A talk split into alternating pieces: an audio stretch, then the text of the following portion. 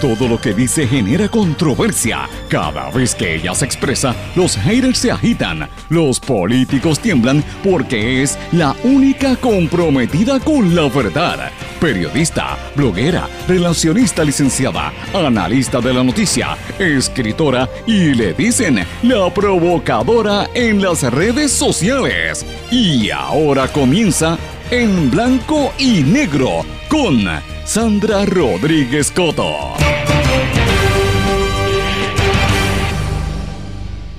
Selectividad de los medios noticiosos. ¿Por qué a unas cosas sí le hacen caso y a otras no? UPR, Juanma López, Mariana Nogales, COVID, el despilfarro en salud. Bienvenidos a su programa en blanco y negro con Sandra para hoy jueves 16 de septiembre de 2021. Les saluda Sandra Rodríguez Coto. Entra en la etapa final el juicio contra Urayoan Walker y Carlos Severino, expresidente y exrector de Río Piedras en la Universidad de Puerto Rico y no hay caso, pero la prensa no lo cubre. ¿Por qué creen que eso está pasando? Una semana después de las acusaciones, Juanma López terminó tras las rejas. Un juez revocó su fianza diferida por violar los acuerdos al salir en televisión. La pregunta es, ¿fue ético del comediante Raymond Arrieta y del productor Tony Mojena darle foro a un agresor en la televisión puertorriqueña? Una buena noticia, la Casa Blanca dice que ya está asegurada una asignación de Medicaid para Puerto Rico que aparentemente va a ser a perpetuidad. Es un triunfo para la comisionada residente Jennifer González, que aparentemente y a todas luces está en carrera para la fortaleza. Casi 200 mil personas de más, de más de 60 años de edad aún no se han vacunado contra el COVID en Puerto Rico. Hoy se registraron 11 muertes adicionales, ya van 3.055 personas fallecidas desde que empezó la pandemia, 177.982 casos de personas que se han enfermado. A casi cuatro años del huracán María, de 6.600 proyectos de reconstrucción, solo han completado 328. Eso es un fracaso en cualquier liga. Departamento de Justicia atiende querella contra Mariana Nogales. El senador nuevo progresista Tomás Rivera Chats presentó la denuncia. En jaque, los comercios en la placita de Santurce aseguran que la ordenanza del alcalde de San Juan discrimina contra los negocios. Hoy explicamos en qué consiste AUKUS, el pacto militar anunciado por los Estados Unidos, Reino Unido y Australia para tratar de detener y hacerle frente al crecimiento de China fuera dictadura y no al Bitcoin. Esas son las protestas contra el gobierno de Bukele en el Día de la Independencia de El Salvador. Mientras tanto, el gobierno de Cuba dice que avanza la inmunización masiva de niños con sus propias vacunas anti-COVID. Estas y otras noticias las vamos a estar hablando hoy en su programa en blanco y negro con Sandra. Como siempre digo, este es un programa independiente, sindicalizado, que se transmite a través de todo Puerto Rico en una serie de emisoras que son las más fuertes en cada una de sus regiones y por sus respectivas plataformas digitales, aplicaciones para dispositivos móviles y sus redes sociales. Estas emisoras son Radio Grito, que es el 1200 AM en Lares, 93.3 FM en Aguadilla. X61, que es el 610 AM, 94.3 FM, Patillas, Guayama, todo el sureste y este del país. WLRP 1460 AM Radio Raíces, La Voz del Pepino en San Sebastián y a través de la poderosa cadena WIAC en el área de Cabo Rojo, Mayagüez y el suroeste nos sintonizan por WYAC 930 AM, desde Isabela por WISA WISA 1390 AM y desde la zona metropolitana a través del 740 de WIAC. Mis amigos, vamos de lleno con los temas para el día de hoy. En blanco y negro con Sandra Rodríguez Coto. Mis amigos, les doy la más cordial bienvenida a este su programa en blanco y negro con Sandra. Espero que estén todos bien. Muy buenas tardes a toda la gente que nos está sintonizando. Buen provecho si almorzaron. A los que nos sintonizan en otras horas, porque este programa, una vez sale al aire, se graba y se mantiene en todos los formatos de podcast. Usted lo puede buscar e incluso se puede suscribir a través de Anchor, la plataforma Anchor. Puede hacerlo por Spotify, puede hacerlo por eh, Google Podcast, por eh, SoundCloud. Yo siempre les recomiendo. Eh, Anchor, porque yo a veces hago cosas directas y pongo audios directos en Anchor, así que usted puede buscarlo ahí. Si está suscrito, se entera. Así que le doy las gracias a todos los que nos sintonizan en distintas horas. A la gente que está, que utiliza mi podcast, el programa, ¿verdad? Lo coge como podcast en hora de la tarde. Sé que ya hay un grupo de personas que me enviaron un mensaje que están caminando en las pistas por la tarde, como eso de las seis y media de la tarde, y se ponen a oír el programa, pues saludos a ustedes también. Quizás en algún momento me uniré, pues vamos a ver si nos podemos unir a hacer una caminata en alguno de estos momentos. Pero gracias por el apoyo y gracias por la sintonía. Eh, y también porque muchos de, ustedes que están en distintas partes de, la nación americana, eh, una vez sale del aire le, le, siguen dando apoyo a las emisoras puertorriqueñas y esto es súper importante, que a veces aquí los anunciantes no toman en consideración eso, el contexto de que hay muchos boricuas que se han ido de aquí, pero siguen escuchando las emisoras. Esto yo sé que es especialmente importante para los amigos de X61, que tienen una como un culto de seguidores prácticamente en el área de Massachusetts, así que saludos a todos por allá. Pero bueno, eh, hoy tenemos un programa interesante con diferentes temas. Quiero, antes de comenzar el programa, a discutir los temas del programa, quiero hablarles a todos ustedes de varias cosas que tengo pendientes. No se me ha olvidado la investigación de Caguas, no se me ha olvidado la investigación del, Colegio de Médicos Cirujanos y tampoco otros asuntos que estamos investigando.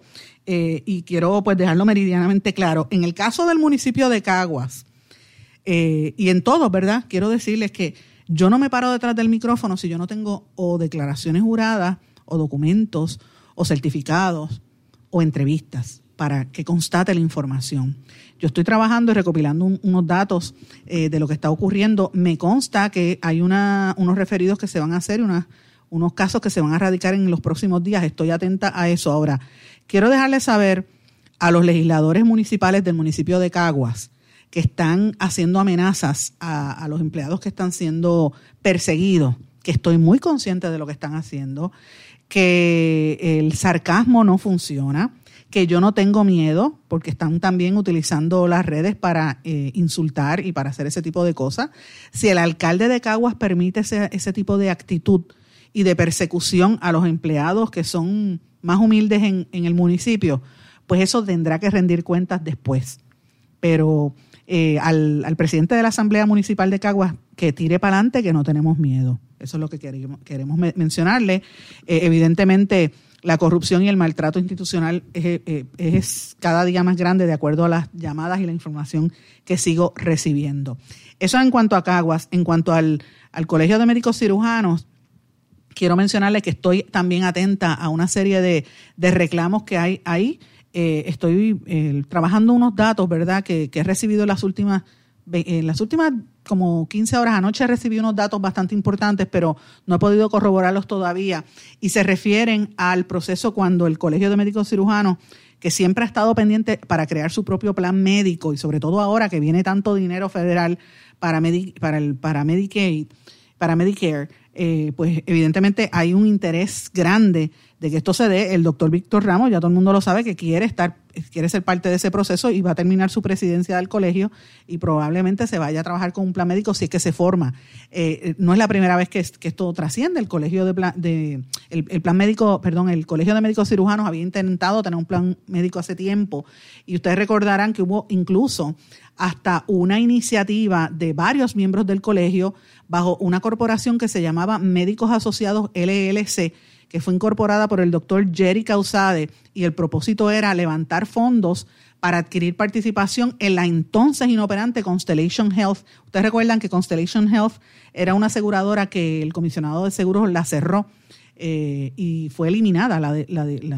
Ese plan murió eh, y esos fondos fueron devueltos en su totalidad a los que participaron. Así que ahí eh, me parece interesante el Securities and Exchange Commission estaba, está atento a las emisiones de bonos que hay detrás de todo esto. Así que eh, aquí estamos hablando de mucho dinero y, y por eso es que el interés es tan grande en esta situación del plan médico y de los planes del, que quiere el Colegio de Médicos en Puerto Rico, ¿verdad?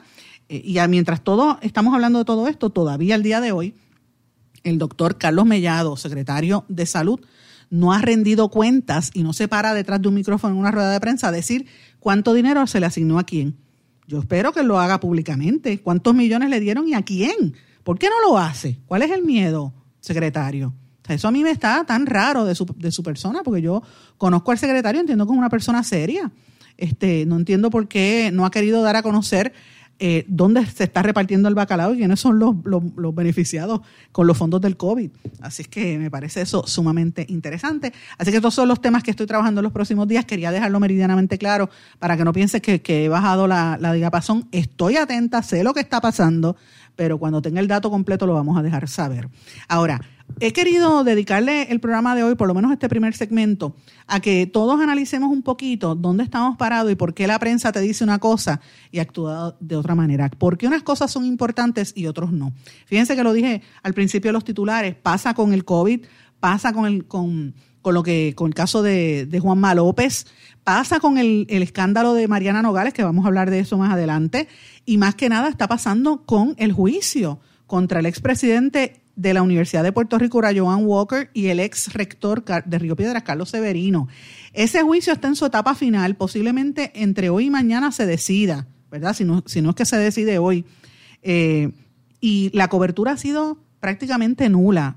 El vocero creo que sacó un artículo, el nuevo día ha sacado dos, pero fíjese lo que hacen, van cinco minutos al juicio, cogen la cita del que habló en ese momento y se fueron sin olvidarse, sin enterarse, sin saber qué pasó antes y qué pasó después.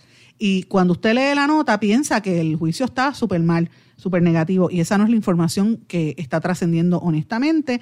Eh, creo que es importante escuchar qué dicen los abogados de defensa y los fiscales del FEI. Aquí eh, eh, esto tiene mucho que ver. Recuerden que los fiscales de la oficina del FEI son entes privadas que, que, que ganan 175 pesos la hora por llevar caso. Así que también a los fiscales del FEI le conviene que los casos se extiendan porque a 175 pesos la hora, pues ya usted sabe cuánto van a facturar. Ahora, este, la pregunta es, ¿esto es justo para Puerto Rico? Y más que nada, ha sido un proceso claro. Hasta ahora la información que yo tengo de, de los abogados de defensa que son de primer orden está este, eh, Torreviada y está eh, Andreu Fuentes, ambos. Eh, son bastante públicamente bien, bien conocidos. No han, no han querido emitir declaraciones todavía, pero me parece que va a ser contundente lo que va a ocurrir en el tribunal. Eh, y como he dicho, me reitero lo que hemos dicho aquí, eso es un caso que abiertamente es un caso de discrimen racial, porque no es casualidad que los dos sean negros y mulatos, no los querían allí, no es casualidad que Walker había empezado un proyecto para empezar a recortar grasa y grasa política en la Universidad de Puerto Rico, y, y no es casualidad que no eran ninguno de los dos del establishment, de los que quieren controlar la universidad. Y fíjense, no es casualidad que desde que salieron ambos de la universidad, miren el desmadre que ha habido en la UPR y los cambios que ha habido en la Junta de Gobierno, que ahora mismo ni siquiera hay una presidenta en, propiedad. Eh, o sea, es un proyecto político para destruir la Universidad de Puerto Rico como centro, no solo de resistencia eh, ¿verdad? política o como usted quiera llamar, más que nada un centro de educación donde se le pone al pueblo la capacidad de entender y se le quitan las gringolas, porque si usted está educado y usted está informado, usted no lo pueden coger de tonto.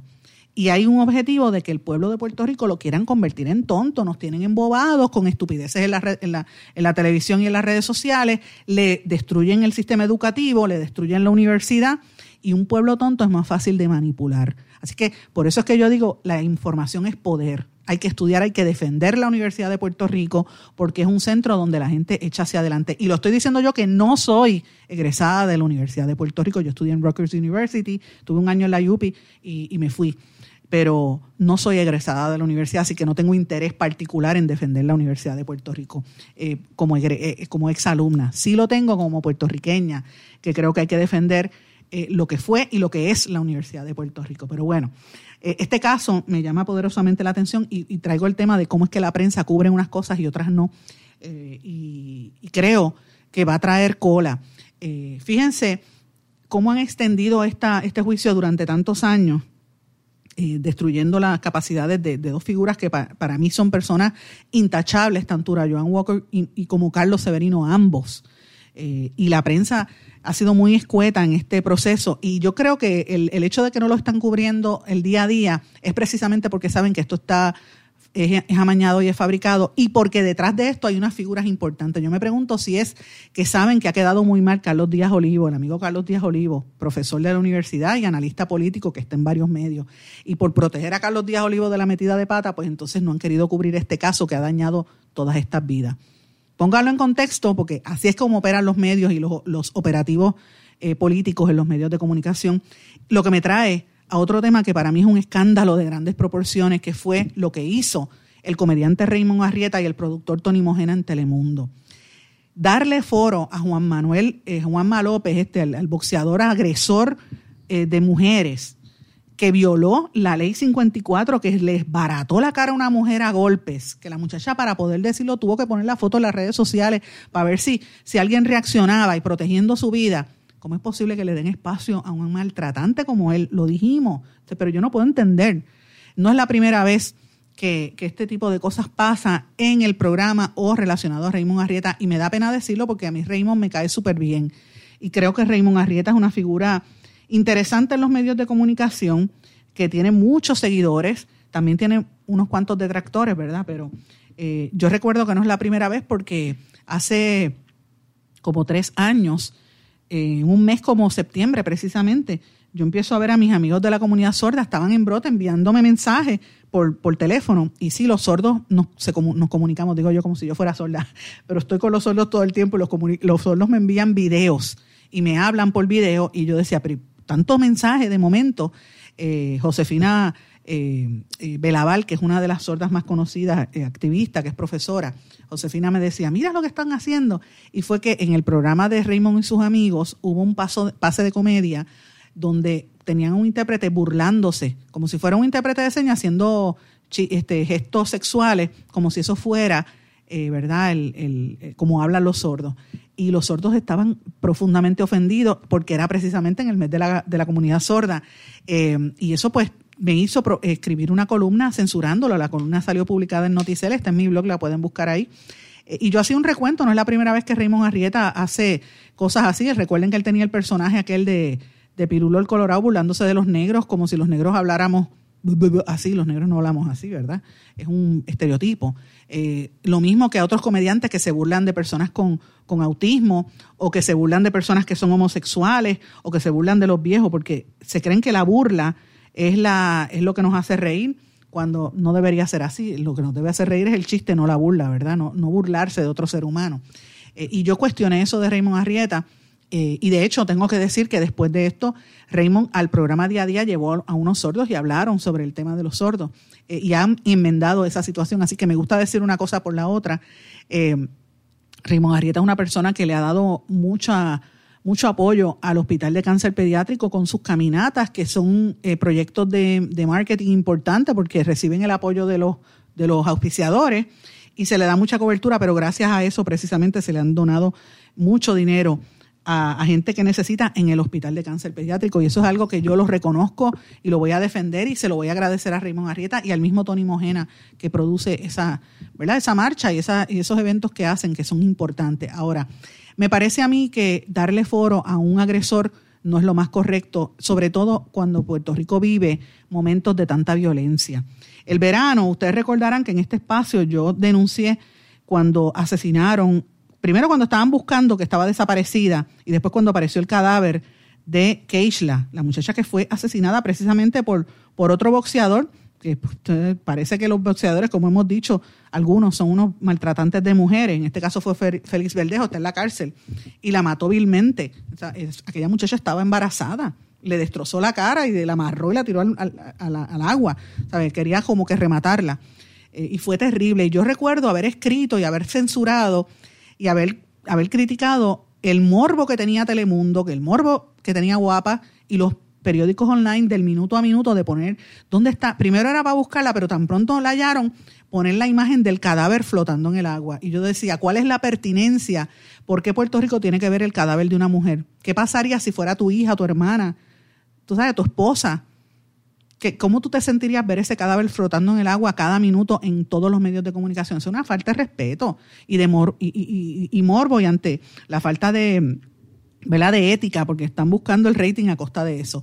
Y a mí me parece que eso fue un elemento que juzgó, que, jugó una parte fundamental en esta situación de, de, de Juanma López con la entrevista. Me molestó grandemente cuando escuché a la amiga eh, Yolanda Vélez Arcelay decir, ay Raymond, tremendo palo con la entrevista. Mira, Yolanda, eso no es un palo un palo es lo que le hizo el boxeador a esa mujer que por poco les barata, por eso es que está en la cárcel hoy, porque violentó los acuerdos y el tribunal lo mandó para adentro. Entonces, uno no puede darle espacio. Por eso es que el juez le revocó la fianza diferida porque violó los acuerdos al emitir expresiones en esa entrevista. Uno no puede darle espacio a los agresores. Hoy el Nuevo Día publica una columna de Verónica Rivera Torres, dice Juanma López, medios de comunicación y violencia de género. Les invito a que la lean porque es importante. El, eh, el tener, darle bombos y platillos a esa entrevista tuvo un objetivo evidente, como dice ella, comunicarse con la mujer que lo acusó de, maltratarla. El boxeador no usó la oportunidad para reconocer sus actos violentos ni para disculparse. La utilizó para enviar un mensaje de manipulación en el que usó las palabras amor y reconciliación para dirigirse a la mujer a la que le había llenado de golpes y de insultos. Esa es la dinámica conocida en los procesos de maltrato. Y que Telemundo se haya hecho cómplice y se haya prestado para este tipo de maltrato tiene que recibir algún tipo de sanción. O sea, esto no puede aplaudirse, esto no puede pasarse la página como si no hubiera sido algo importante, porque los medios tienen responsabilidad y más en un momento como el que Puerto Rico está viviendo, donde están matando a tantas mujeres y agrediendo a tanta gente por la cuestión de los problemas de salud mental. Así que yo creo que fue algo muy malo, no fue un palo como un palo noticioso, un palo fue lo que el, el, agresor canalla, este boxeador, le dio a la muchacha. Mire las fotografías como les barato, para después pararse en cámara y decir, yo la amo, este, mire, por favor. El que se preste para eso es, igual de irresponsable. Señores, eh, quería brevemente cambiar el tema también. Los invito a que busquen, voy a compartirlo en mis redes sociales, un estudio que salió ayer eh, y, salió ayer de la Junta de Control Fiscal, interesantísimo, un estudio que publican en Estados Unidos, que el amigo Flavio Cumpiano me lo, me, lo envió desde Washington. El estudio se llama, eh, déjame buscar el nombre correcto para decírselo, Undemocratic and unsupported Americans overwhelmingly oppose the federal government's takeover of Puerto Rico's finances.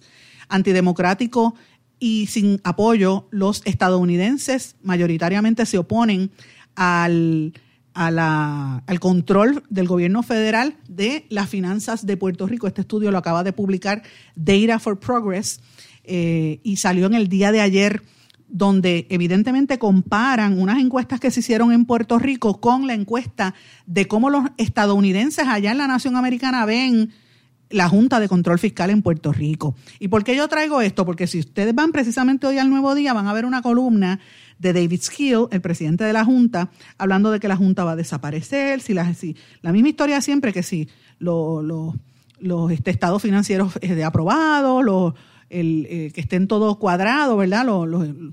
las finanzas del gobierno, etcétera, bla, bla, bla, bla, bla.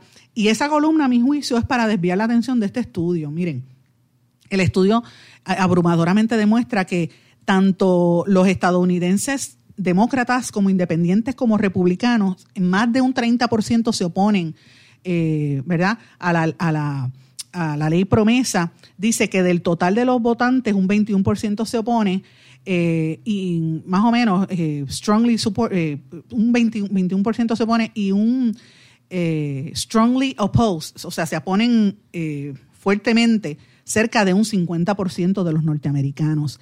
Y esto pues se, se, distribuye, como dije, por partido. Incluyo, incluso están evaluando hasta las personas que son independientes en Estados Unidos que también se oponen a esto porque entienden que es una injerencia inadecuada del gobierno de los Estados Unidos sobre Puerto Rico. Esto lo comparan incluso también con la forma en que los puertorriqueños acá en la isla, hombres, mujeres, eh, y si tú eres estadista popular, independiente, eres, del Partido Popular, del Partido eh, Nuevo Progresista, del Partido eh, Victoria Ciudadana, del Partido Demócrata o estás afiliado al Republicano, en todos, más del 50%, según esta encuesta de Data for Progress, se oponen. El, el estudio se hizo, la metodología fue del 27 al 30 de agosto eh, con unas encuestas que se hicieron a nivel nacional, divididas por hombre, por edad, etcétera, con un margen de error de, error de un 3%.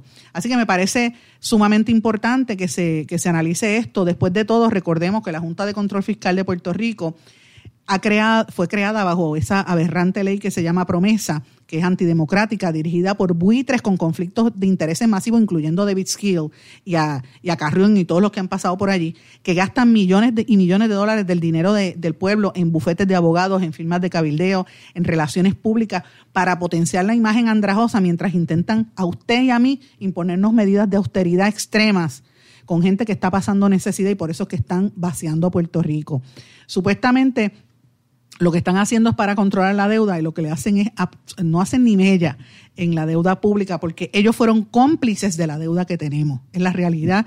A diferencia de la, de la La Junta de Control Fiscal que se puso en Washington, D.C., por ejemplo, que también era antidemocrática, por lo menos a ella le inyectaban dinero. Aquí no, aquí no, ni un solo centavo viene bajo la ley promesa para el desarrollo económico y tienen una directora ejecutiva que la sacaron de, de allá de, de Ucrania, a, a Natalie Daresco, que se gana 650 mil dólares al año. Tengo que irme a una pausa. Cuando regresemos vamos a hablar de otros, de otros asuntos y voy a redondear este tema del estudio que acaba de salir publicado. Regresamos enseguida. No se retiren, el análisis y la controversia continúa en breve, en blanco y negro, con Sandra Rodríguez Coto.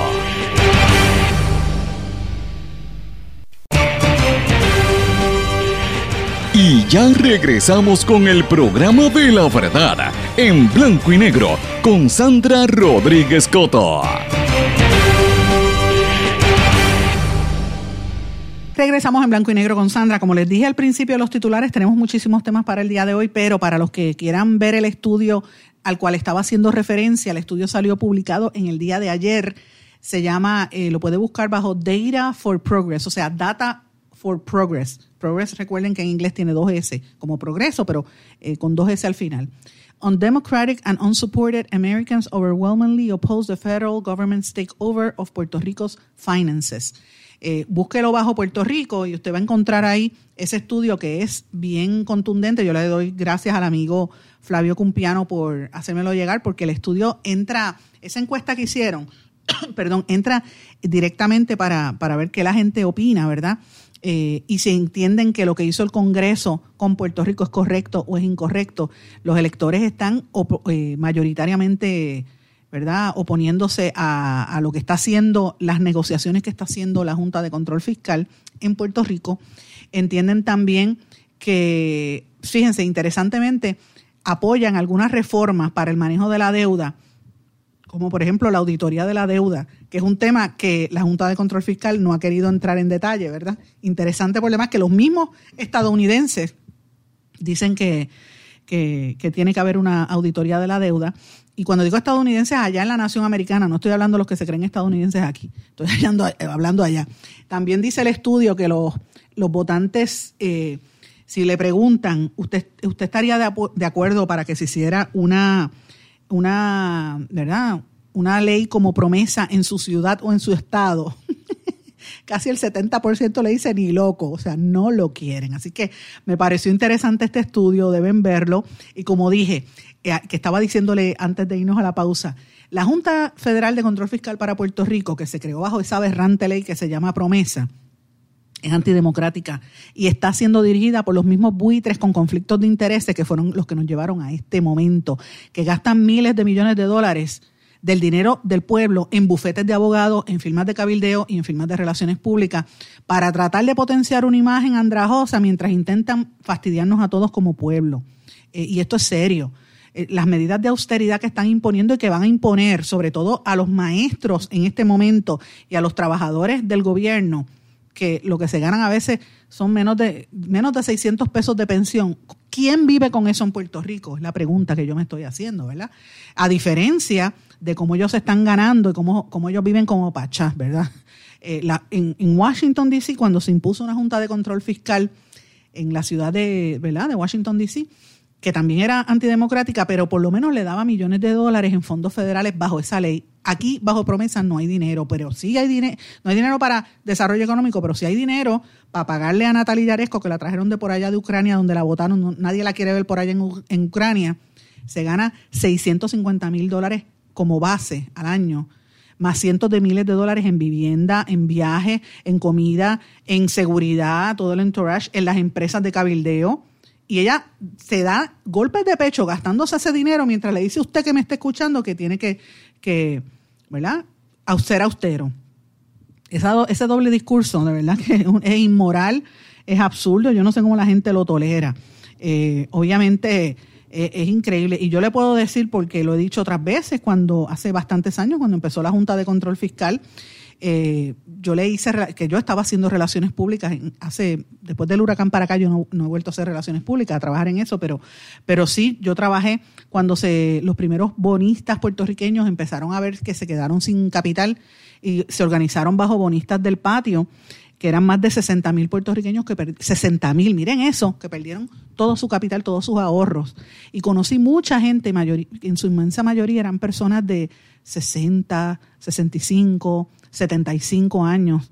Nunca se me olvida el que fue presidente de la, de la Cruz Azul este, eh, y, y a otras personas, ¿verdad?, que estuvieron bien activos públicamente, que lo perdieron todo yo siempre menciono este caso Sandra, porque se llama igual que yo. Esta señora tenía 67 años y perdió todo su retiro porque un reconocido economista que sale por la radio eh, le dijo en, su, en la farmacéutica donde trabajaba a todos, les dijo, miren, pongan su dinero en los bonos de Puerto Rico, que la inversión y el rendimiento, y lo pusieron y a como al mes se cayeron los bonos.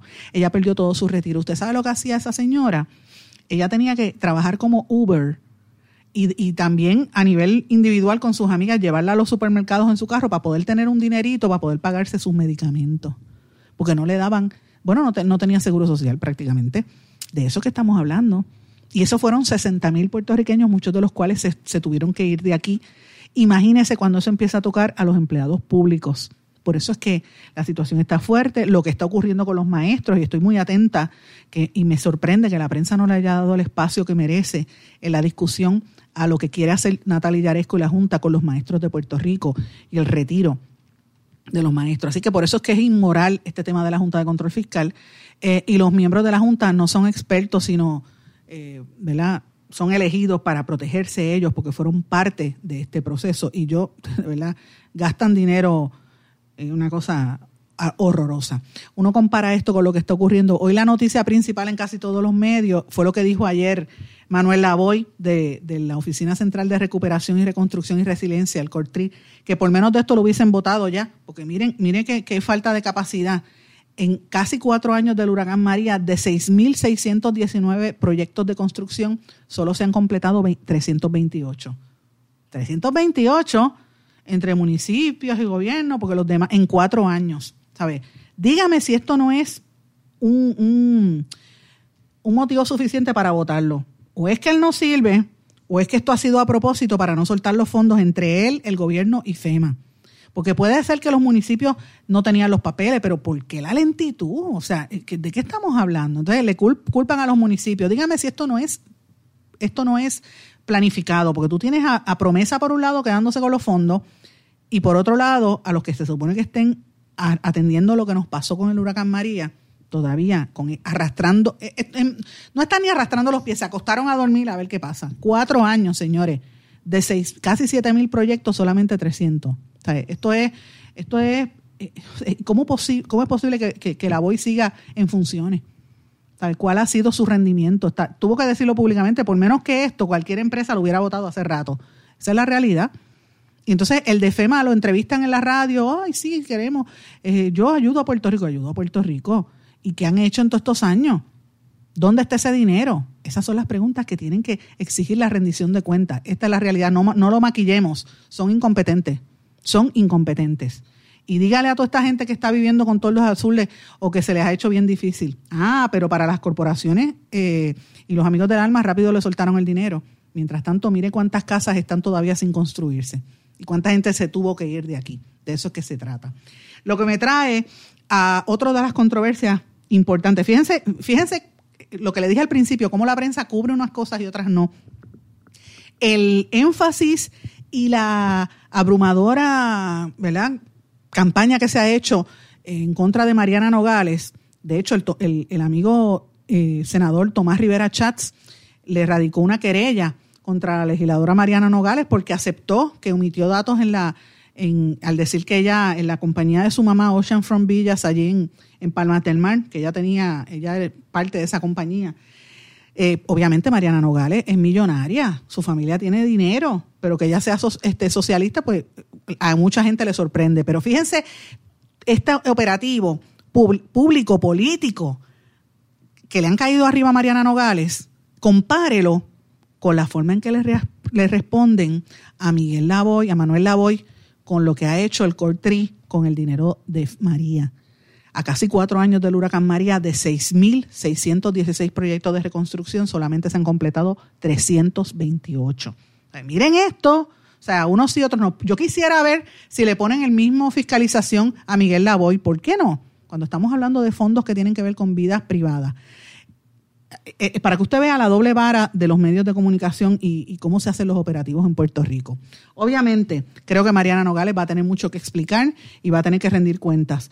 Eh, y ella pues hizo unas expresiones que voy a pasarles un audio entre ella y un audio que hizo también el presidente de la Cámara, Rafael Tatito Hernández. Escuchen esto. Cité al presidente de la Cámara de Representantes que refiera mi informe financiero a la Comisión de Ética de la Cámara para la evaluación correspondiente y esto a los fines de aclarar todas las dudas que se han suscitado en, el, en la discusión pública para que haya una evaluación concienzuda eh, sobre la situación y en la cual sabemos que no tenemos nada que esconder y vamos a clarificarle a la gente. Informe que nosotros sometimos y está completo, falta una parte que nosotros vamos a estar eh, añadiendo y es porque el estado financiero que está auditado por un CPA y que está presentado de manera completa, había una parte de las preguntas donde se queda eh, una información sin llenar y que fue un descuido, porque lo que uno ve primero es cuántos puestos gubernamentales uno ha ocupado y como yo no he ocupado ninguno, pues se me aplica. ¿Cómo cataloga esta acción suya si entiende que en realidad tiene este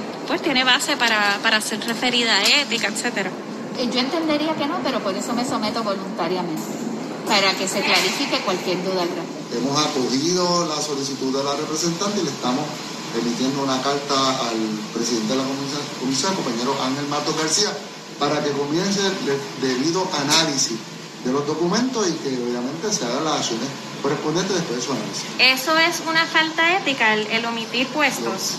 pero lo primero es que no hay una querella de forma, ni siquiera una solicitud de queja.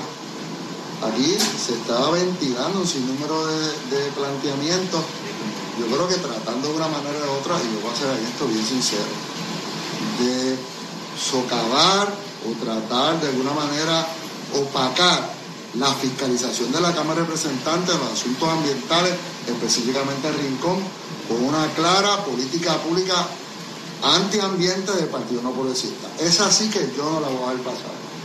Este, y eso es lo que sé porque se ve un ataque institucional del Partido Nuevo. Yo tengo que poner las cosas como son.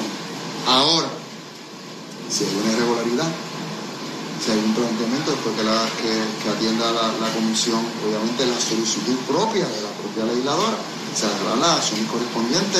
Hay un sinnúmero de disposiciones en nuestro, en nuestro reglamento, desde expulsión hasta sanción, desde acciones correctivas hasta obviamente una reprimenda.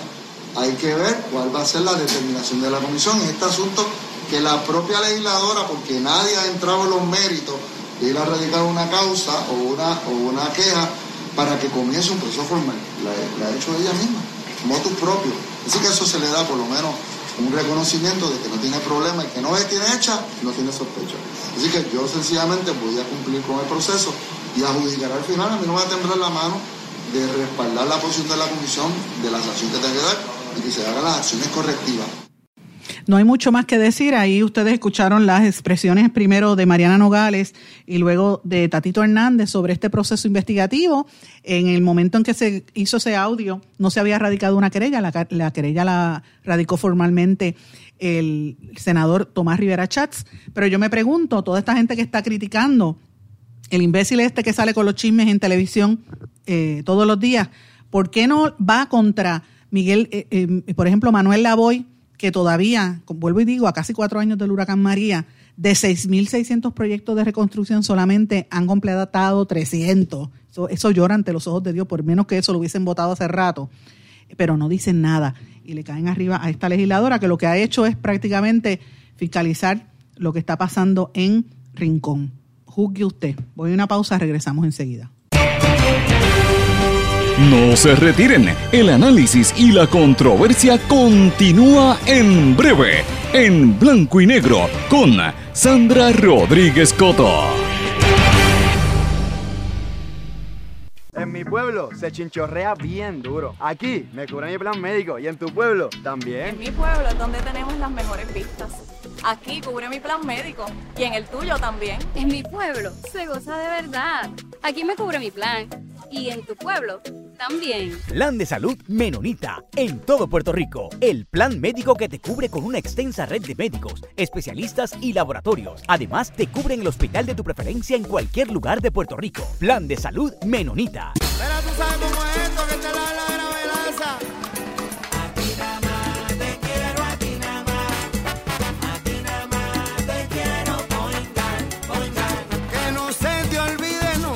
vayas a olvidar. Márcalo, márcalo, yo quiero poingar. Ana, muchacho. Te quiero a ti nada más. Mira, márcalo sin miedo. Te quiero poingar, poingar. A ti nada más te quiero. Yo quiero Point Guard. Ana, muchacho. Quites el dolor de cabeza con sus obligaciones de contabilidad con los servicios que presta Villalba y Villalba Company. Directo, personal y con sensibilidad humana. Lo que se busca es un verdadero asesor de contabilidad para todo tipo de servicio de contabilidad, pago de IBU, pago de nómina, informes trimestrales y anuales y otros. Ofrecen servicio directo personalizado. Villalba y Villalba Company. Para orientaciones, su teléfono el 939-336-5774. 939-336-5774.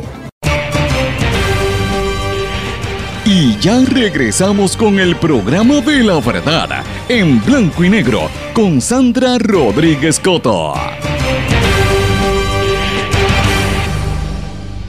Regresamos a esta parte final de En Blanco y Negro con Sandra. Bueno, quiero hablar brevemente de la noticia que trascendió esta mañana sobre el COVID. Casi 200.000 personas de 60 años o más no se han vacunado todavía contra esta enfermedad. Lo dio a conocer el director del Fideicomiso de Salud Pública, el doctor José Rodríguez Orengo.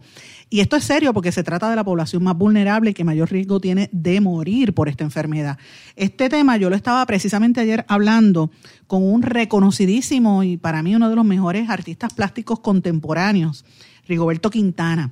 Rigo, búsquelo en las redes sociales, búsquelo en Instagram para que usted vea las cosas que Rigo está haciendo. Rigo es un gran pintor que está en la categoría y de hecho siempre expone junto a Martorell y junto a Trelles, Rafi Trelles, está en, ese, en esa liga de pintores.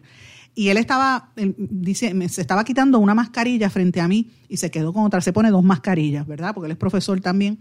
Y yo le dije, bueno, te pones dos mascarillas porque mejor no te pones una N95.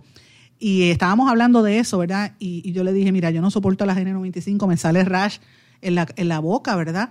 Pero yo prefiero ponerme eso a tener que estar exponiéndome al COVID. Y, si, y, y uno tiene que tener cuidado. Y le hablaba, mira, hay mucha gente mayor que no, no se está vacunando y es peligroso. Estamos, eh, esto es una situación muy fuerte. Hay municipios donde más del 80% de las personas no están siendo vacunadas y yo tengo preocupación con los datos. Eh, hoy, esta mañana, se registraron 11 muertes adicionales. 300 3.055 personas han fallecido. Ayer hubo un problema con los datos. Primero dijeron que no habían muerto y después dijeron que sí. Hasta ahora son 177.982 casos acumulados entre confirmados y, y- y probables, ¿verdad? Eh, me preocupa. Y fíjese que el Centro para el Control y, y Prevención de Enfermedades volvieron a decir, a alertar a los viajeros que eviten venir a Puerto Rico precisamente por esta situación, por la tasa de incidencia, por la trayectoria de los nuevos casos.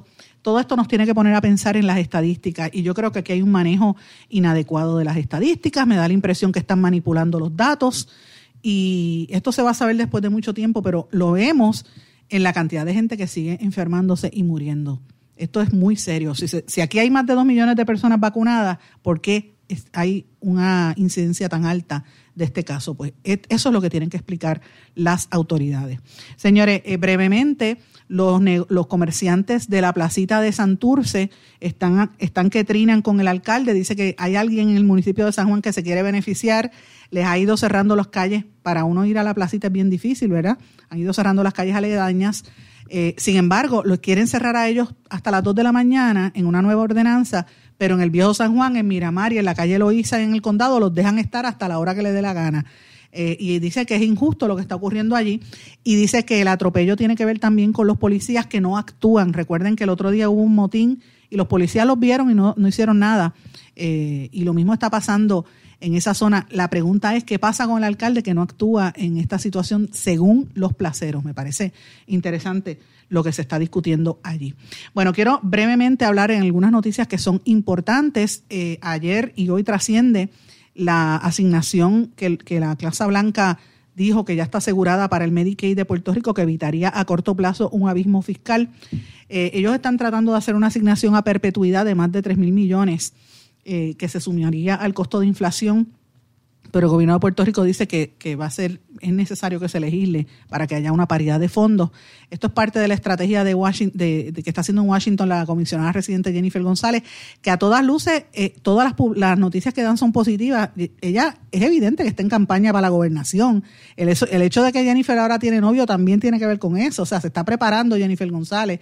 Pero mientras tanto, este tema de salud, que lo querían tener escondido porque este, no había dinero y un montón de gente se iba a quedar sin el plan médico del, gobierno de reforma, pues iba a afectar a muchísima gente y evidentemente tenían que actuar, aparte de que aquí hay mucho interés económico detrás de todo esto. Por eso vuelvo y digo, es que hay tanta, tantas transacciones de compraventas en, en MCS, en Triple S, en todo, todas las empresas de salud. Mientras tanto, el secretario de Hacienda, Francisco Párez, anunció eh, que hay un grupo de del área de investigaciones criminales del Servicio de Rentas Internas Federal, el IRS, tiene más de 20 agentes investigando fraude en Puerto Rico. Obviamente, lo que él no dice, que eso ha trascendido a nivel internacional, es que están pendientes también al tema de, de lavado de dinero por la ley 22 en Puerto Rico. Por eso es que muchos empresarios bajo ley 22 se están yendo de aquí. Interesante por demás. El Senado también, esto es una noticia positiva, de, oye, María de Lourdes Santiago está publicando eh, unas noticias y me parece que está haciendo un trabajo legislativo bueno. Mientras Mariana Nogales está en un revolú, este, María de Lourdes está trabajando, trabajando, trabajando, y lo digo porque me gusta decir las cosas, es así aprobaron una medida que protege a los adultos de edad avanzada que pertenezcan a la comunidad LGBTQI. Importante proyecto que radicó María de Lourdes Santiago, fue aprobado eh, prácticamente unánimemente el proyecto del Senado 366. Importante también, ese es otro que se aprobó de, de Zaragoza. Así que en el caso del proyecto para la comunidad LGBTQ, lo que garantice es vivienda segura y otros políticos de otros partidos, como Ana Rivera Lacen, que es de Victoria Ciudadana, la, lo aplaudió. Henry Newman también, que es PNP. Así que felicidades a María Luz de Santiago. Llevó, esta semana he mencionado como tres proyectos positivos que ya ha sacado y, y creo que es importante también destacar lo que se hace bien a nivel legislativo. Pero bueno, hay varias cosas a nivel internacional que yo creo que ustedes le deben prestar atención. La primera, que esto es un chiste, el presidente de los Estados Unidos, Joe Biden, usted sabe que él habla y a veces comete errores cuando habla, pues este, se le olvidó mencionar el primer ministro de Australia, Scott Morrison, y le han, le han hecho hasta 100 mil memes por allá, una cosa increíble. Pero lo importante que se ha estado hablando en estos días es el anuncio de AUKUS, un pacto militar que anunció Estados Unidos, Reino Unido y Australia. Y, la, y lo que están tratando es supuestamente compartir tecnología de defensa y es un intento de contrarrestar los avances de China. AUKUS significa, es el acrónimo en inglés de Australia, eh, United Kingdom and United States. ¿Verdad? A-U-K-U-S. La, las, las, primeras dos eh, palabras, letras de cada, de cada nombre, de cada país. Este es un acuerdo histórico eh, y ninguno de ellos mencionó a China, pero evidentemente eso es el, secreto de todos, porque están preocupados por el crecimiento que está teniendo China como el nuevo, eh, la nueva potencia internacional y tratar de detener su avance, sobre todo en el área del Pacífico. Así que eh, esto hay que tenerle mucha preocupación. New York Times ha estado cubriendo sobre este tema eh, y la movida de, de submarinos, ¿verdad? Norteamericanos en el área del Pacífico tiene mucho que ver con eso, como que como quien dice, mira, no los vamos a dejar que ustedes controlen. Así que eh, esta nueva alianza de, de Inglaterra, Australia y, Estados Unidos, pues deja mucho que desear, hay que estar atentos a eso. Otro de los temas que también me pareció súper importante, que quería traérselos a ustedes, es lo que está pasando en El Salvador. Eh, ustedes saben que El Salvador fue ha sido una, eh, ¿verdad? una nación centroamericana que tiene muchísimos problemas, una historia de, violencia y, dificultades. Eligieron hace un tiempo a un muchacho joven como presidente, a Bukele, que ha hecho unas cuantas locuras allí, se metió con armas al Parlamento. Y entonces ahora este, eh, ellos, el día donde se celebra la independencia del país, es el mismo día que la comparten con Guatemala, Honduras, Nicaragua y Costa Rica. En vez de ir a celebrar, miles de personas de salvadoreños se tiraron a las calles ayer a protestar contra el, contra el gobierno del presidente Bukele, Nayib Bukele. Y el descontento en su mayoría, toda la gente se fue vestida de blanco, con una camiseta blanca, y el descontento fue eh, resistencia, y le decían fuera dictadura, no al Bitcoin, no queremos el Bitcoin en El Salvador, no queremos las criptomonedas, resistencia y rebeldía popular contra el régimen de Bukele, basta de corrupción. Eh, y aunque la manifestación fue pacífica, sí se reportaron algunos incidentes en, en algunas partes, ¿verdad? Donde se hacen transacciones con Bitcoin. Recuerde que el, el- gobierno de Bukele ha sido el primer país del mundo que ha establecido el Bitcoin como una moneda eh, regular en, en, ¿verdad? Del- de- para hacer transacciones de parte del gobierno y ha estado recibiendo a todos estos criptoempresarios allí, que era lo que, eso era lo que, que Ricardo Rosselló quería hacer aquí con los criptoempresarios, que, no, que algunos de ellos eran pederastas, están por ahí algunos de ellos. Les dieron la ley 22 y todavía tienen negocios aquí. Se han quedado con el, con el área de Rincón, se han quedado con el área del Viejo San Juan y estaban comprando terreno. Dorado igual también es de los Bitcoin, eh, pero no, la, no han podido tener la libertad que tienen en, de, de hacer lo que les dé la gana, como están haciendo en allá en El Salvador. El pueblo salvadoreño se está oponiendo a eso. Eh, dice que quieren impedir que el Estado salvadoreño se vuelva un Estado dictatorial. Mientras tanto, Bukele eh, le, responde en Twitter con sarcasmo y le pone, ¿y la dictadura?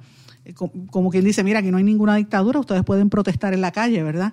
Eh, evidentemente, el, en mayo, la nueva Asamblea Legislativa ya, que es oficialista, eh, destituyó a cinco miembros de la Corte Suprema y, de- y al fiscal general. Eh, A principios de junio, el Parlamento permitió la ley que permite, eh, ¿verdad? aprobó la ley que permite utilizar el Bitcoin como moneda de curso legal en el país, que entró en vigencia el pasado 7 de septiembre. También en agosto, Bukele cambió la ley de carrera judicial y la ley orgánica. O sea, está sacando a todos los jueces y legisladores que se le van a oponer y creando su propio sistema. Muchacho joven que ganó sorpresivamente en las presidenciales del y, y va y, y si cambia la constitución como él quiere hacer va a volver a poder competir en las presidenciales del año 2024 que don- eh, lo, lo que le permitiría ser presidente por un segundo quinquenio. Ya los presidentes duran cinco años en el poder. Así que es interesante lo que se está viviendo allá eh, y entonces la esposa del, del presidente puso un tweet que decía, tus- eh, celebrando la independencia, decía, tus primeros 200 años no fueron buenos, pero los 200 que vienen sí. Saludemos la patria, decía ella, como quien dice, no les importó que la gente se tirara a la calle a protestar. ¿Qué usted opina del Bitcoin? ¿Usted cree que el Bitcoin debe ser una moneda de curso para echar hacia adelante economías estancadas? En ese país centroamericano donde hay tanto problema con las maras salvatruchas y las gangas, pues tiene mucho que decir. Termino el programa con una noticia. El gobierno de Cuba está anunciando que están en la, en la inmunización masiva con las vacunas propias de ellos que hizo el Instituto Finline.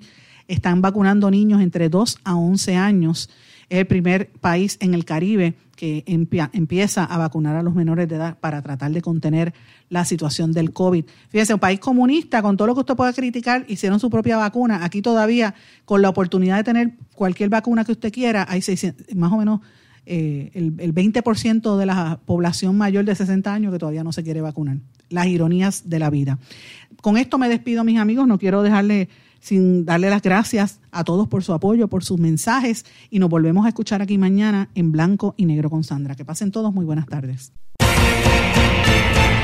¿Se quedó con ganas de más? Busque a Sandra Rodríguez Coto en las redes sociales o acceda a en blanco y negro.blogspot.com porque a la hora de decir la verdad solo hay una persona en la cual se puede confiar. Sandra Rodríguez Coto en blanco y negro.